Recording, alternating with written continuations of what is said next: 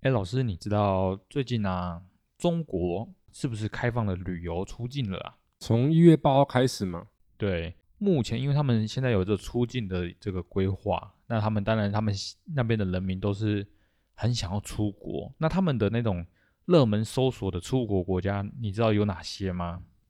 通常热门第一个应该想到是日本吧？哦，对对对，他们日本是他们其中一个爱去的国家之一。那其实还有两个，哎老师，你还能想到是哪两个国家呢？都亚洲吗？对对对，亚洲这边的。泰国、哦，对，泰国那边真的是一个旅游胜地。那韩国，韩国没有错啊，老师，三个你都答对了应。该这很正常，台湾人也是去这三个吧？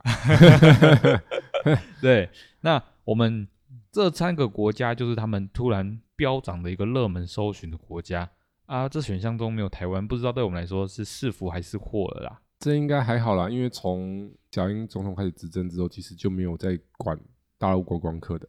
哦，对啦，也是啦。那相对应的，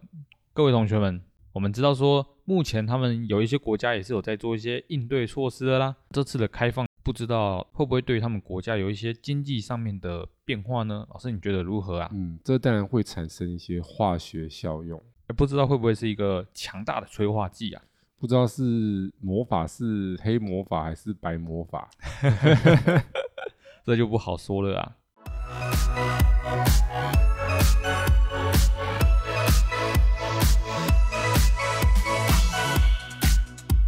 欢迎收听股市爆爆 Podcast，为你带来最劲爆的股市新闻。在这里，我们会分享我们的观点，并聊聊最近的消息。我们会于周日晚间进行更新，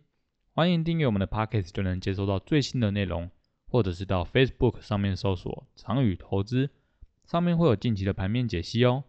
我们的 YouTube 频道“股市百宝箱”会于每周一或周二定期更新实战分析影片。同学们，上课啦！我是主持人 Simon。大家好，我是奎老师。在这次的疫情受害者中，我自己是认为中国是蛮惨的啦。不知道各位同学们，他们你们认为说，在这次疫情中，谁是受害者最惨的呢？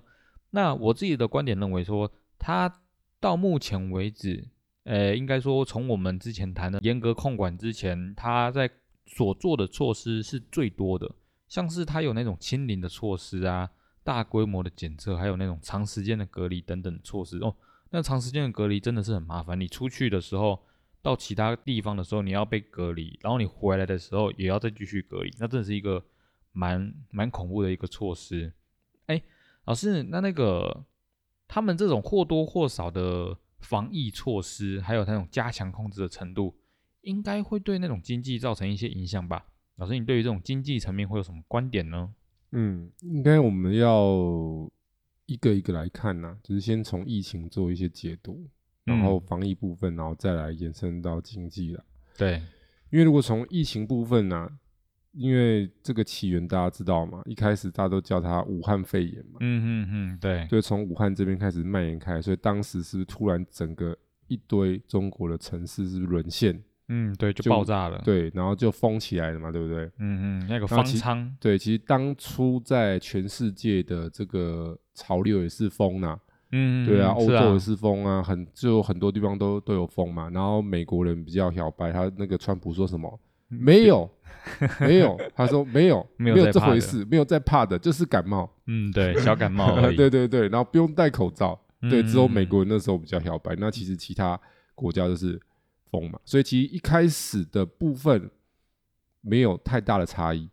嗯防疫的部分，但因为他是首先发难嘛，他已经受伤会比较深嘛。对啊，对啊，对啊。那其是实啊我认为最重要的转折点是什么？是疫苗，哦，疫苗的那个出现，疫苗的区块产生了很大的分隔。嗯，怎么说呢？因怎么样为分隔啊？中国大部分人都打他们的国产疫苗啊，科兴吧，对啊，可惜啊，嗯，对，所以他们国内的认证啊，但是没有嗯国际的认证啊。哇，大家知道，我们也差一点是这样哦， 哦 差一点是要被害哦。如果没有没有捐几千万的 BNT，对不对？对啊，是不是一堆人就要被迫打高端？对高端战士，对啊，那高端到底过了吗？没有过啊。好像第最后一层好像还没过这样。对啊，嗯，还没过，没有国际认可，你怎么讲都没有用。就是嗯你做疫苗的讲自己好没有用，就跟中国会讲自己的 GDP 是多少，我们也不会管它嘛，嗯 我们只管国际的机构讲的数字嘛。对 对对啊，我们要国际大家公认，不能是只有你自己讲，你你就自己说你自己多厉害，嗯不能这样讲啊，是人家要有一个公平的在旁边做评比来说，哎，你们谁的这个真的是比较好嘛，对不对？对啊，当然啊，所以以疫苗政策，我觉得认为是最大的问题，嗯，因为中打国了人没什么用嘛，就等于打安慰的 嘛，对安慰剂，所以他在这疫情他就没有办法，可能会感染到的人变成是轻症，嗯嗯，那你嗯就会去瘫痪医疗体啊系等医等疗等。体系，所以就变成说，他们就一直要做大规模的筛检或封城，以要清零。为什么？他因为他不清零的话，他这种疫苗就一片重症啊。死一片了。对啊，对啊，对啊。所以他有点逃避的方式啊，对对 对，两重伤害嘛。对啊，对啊，对啊，是啊，第一重嘛，人民对政府的信任会下滑嘛。一定下滑。第二重伤害就是经济也会明显的受到伤害。所以我认为最大的问题是疫苗。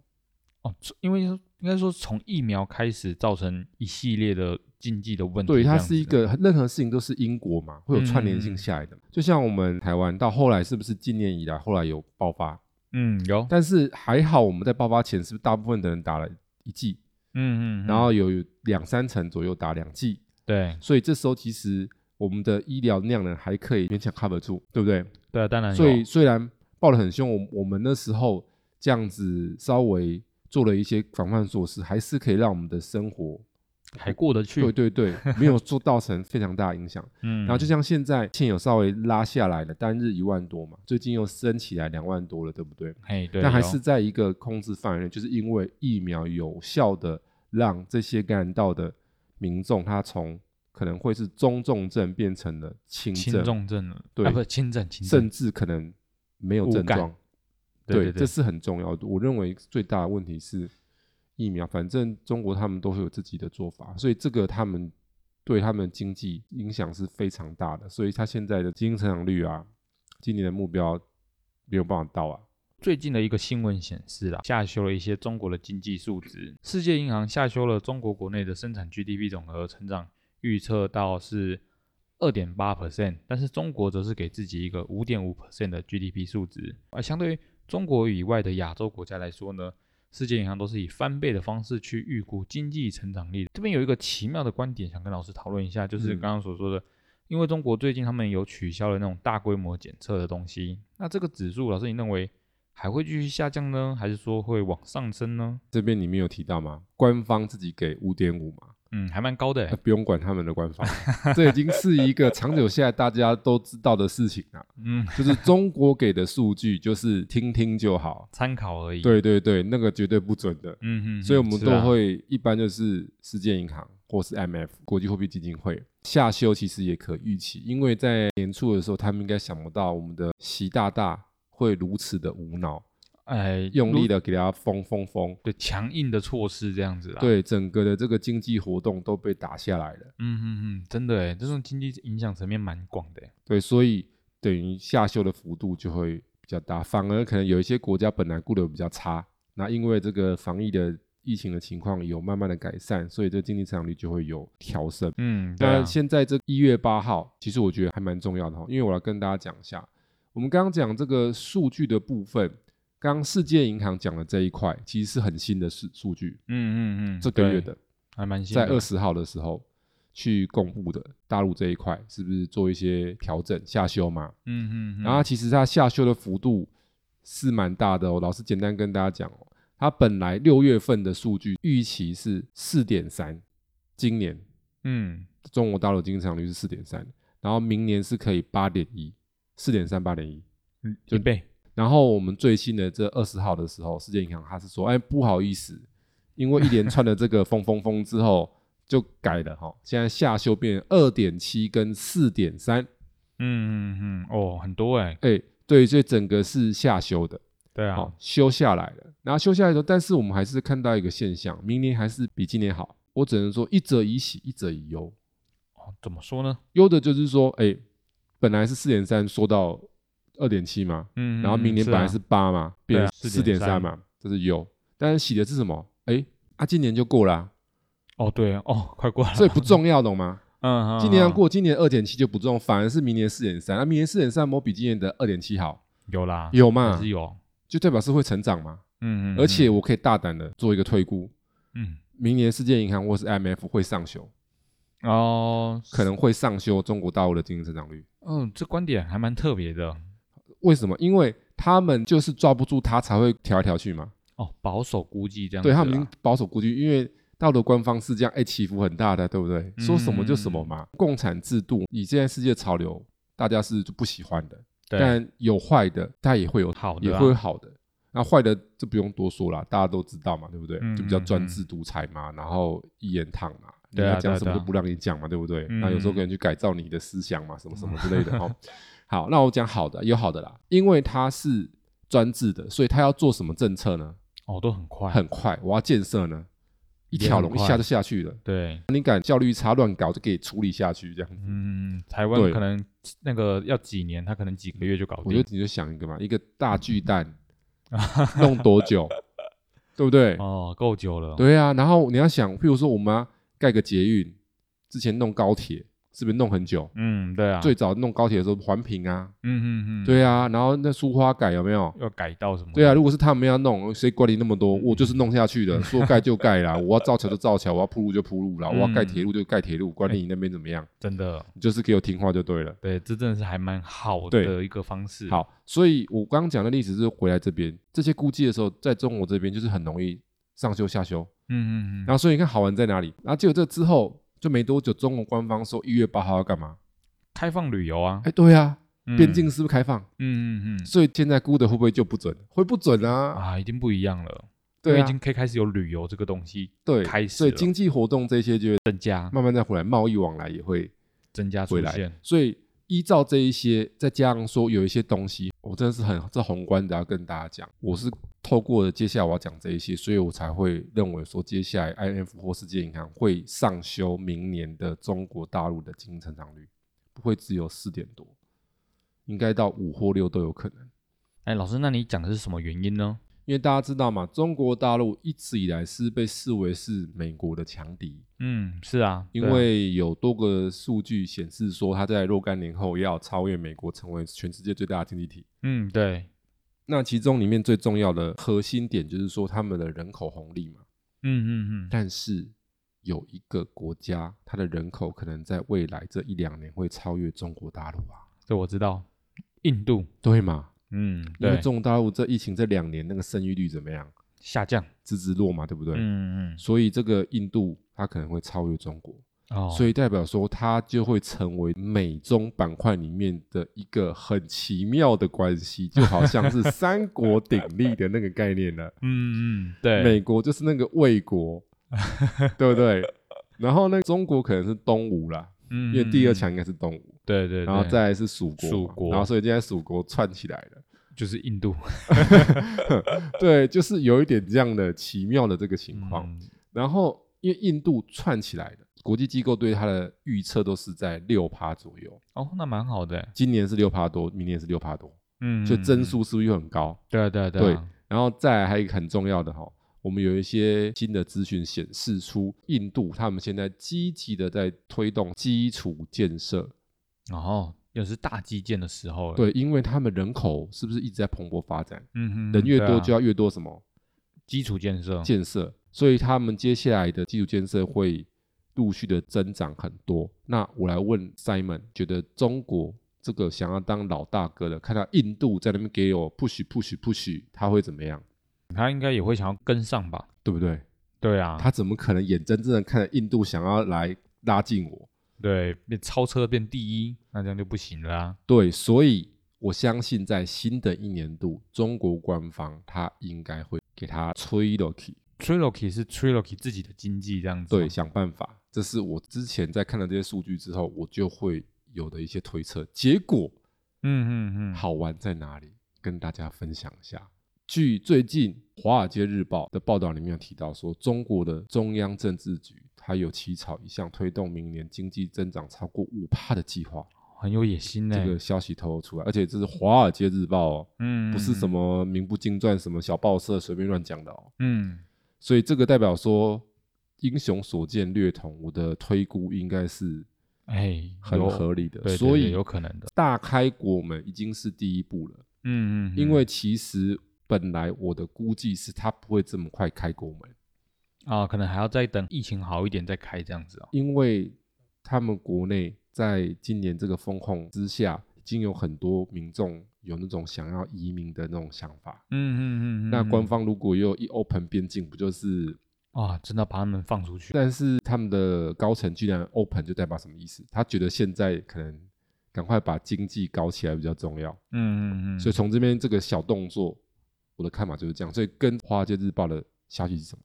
哎，不谋而合是的，一致的，所以对它的大戏来了没？还没，还没，现在只是小菜。才刚开始而已对啊。，开放边境只是什么小菜，嗯，它现在还没上大菜，大菜是什么呢？过完年大菜就会出来了。嗯嗯嗯，对，因为我们都知道嘛，过了新的一年，新年新气象，总要做一些事情。啊，那带给民众信心这样子。对，所以我的看法，中国的区块在今年的成长应该会有机会上修，因为以上这些原因。哎，老师，但是呢，我自己本人是有不一样的看法啦，嗯所以想跟你讨论一下，怎么说呢？就是因为我觉得还有蛮多因素会导致这个中国的经济成长其实会呈现下降的。那我这边就列举几个我就是听到的一些消息，这样子的，啊就像是房市疲软，就是他们中国的那种房市的那种交易价格啊，和交易数量都好像都呈现一个下降的倾向。那也就是说，因为房市下降，所以导致他们 GDP 经济的那个能力都会跟着下降，这是一个。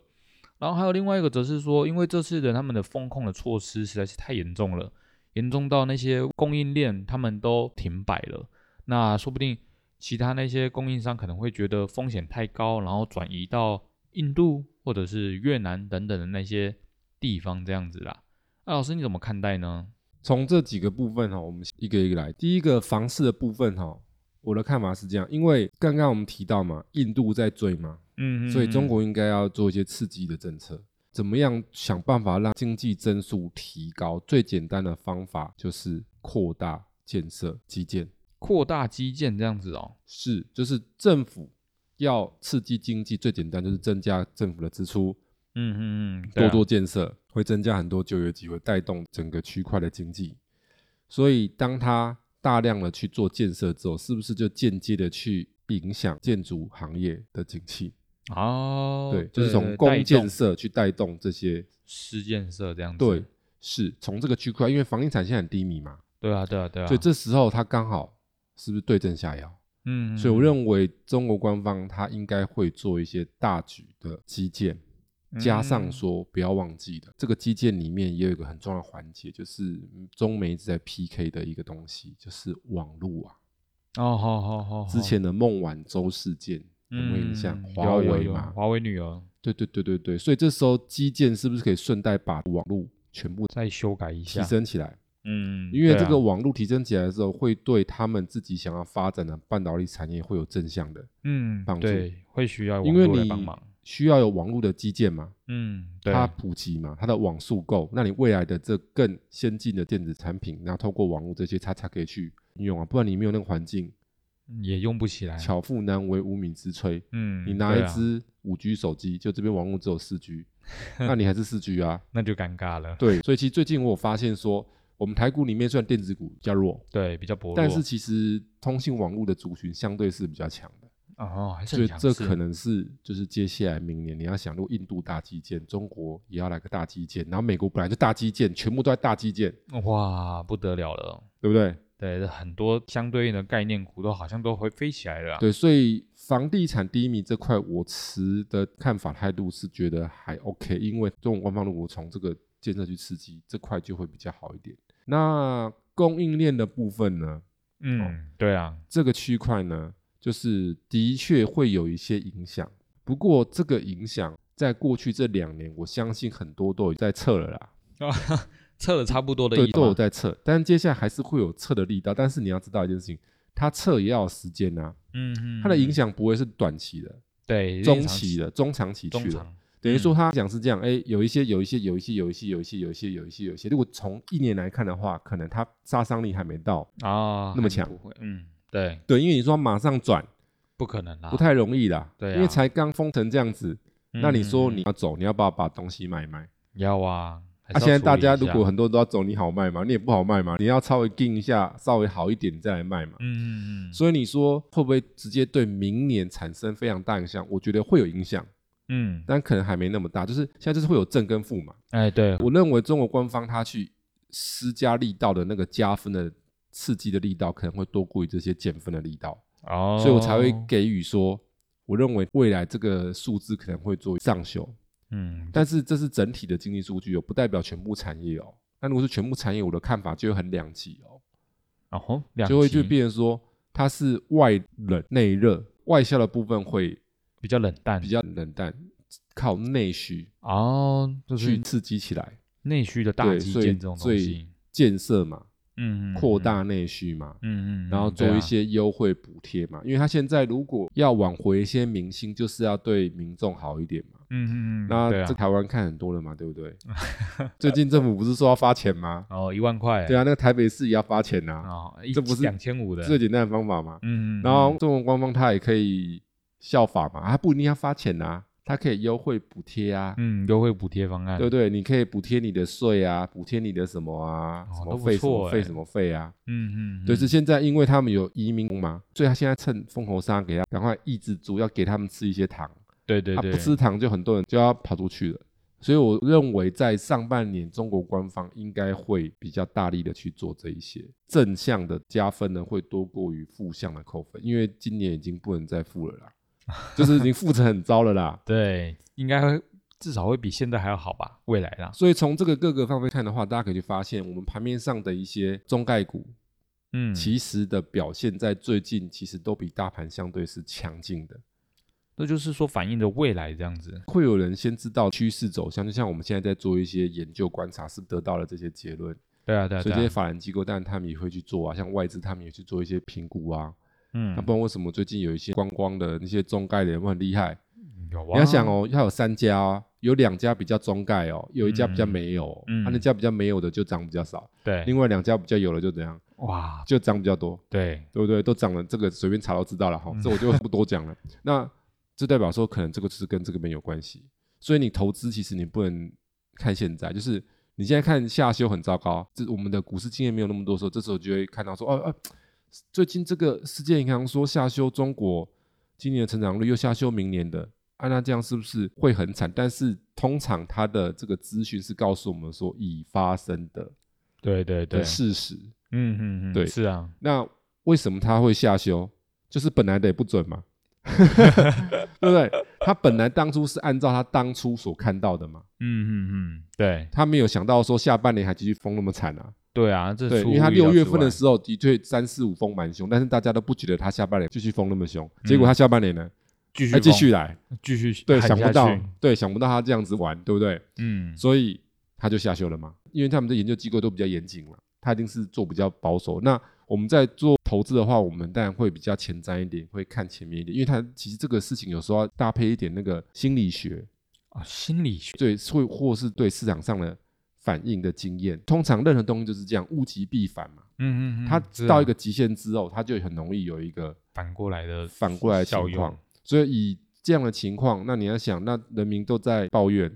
然后经济的情况这么差，大家就没水喝，他一定要赶快怎样？给水给大家喝，其实我跟大家讲了，说穿了哈，其实中国官方现在习大大他现在在玩什么哈？嗯大，家可以听看看，就是大家都说他在把自己当皇帝嘛，对不对？对啊，其实他现在的任务玩其法就是皇帝的玩法，皇帝是不是集权对，一手在握？是啊，那但是现代毕竟不是像以前古代那样子嘛。嗯怎么对让的这些人民觉得说啊，要先让你觉得说，哎，我可以让你很苦，也可以让你很好这样子诶，对，就是我让你很苦嘛，嗯，你就会发现说，对，哦，你有能力让我这 么苦，然后这时候呢，你 要恩威并施嘛，你不能笨笨的嘛，只给你很苦嘛，对不对？嗯，那人民就会跑你掉有了没吧。有看过古装剧？有的皇帝就很聪明嘞，平常状况好的时候拼命瞌睡，磕磕磕磕 磕磕，国库满满的，对不对？嗯？嗯，然后呢，以以前古代也有疫情瘟疫嘛，瘟疫，然后瘟疫稍微严重的时候不会出手，很严重的时候来开仓。嗯嗯嗯，嗯开，粮仓有没有？对对，这对时候这民众就突然觉得，哦，欢天喜地，哇，我们皇帝真的是德 政，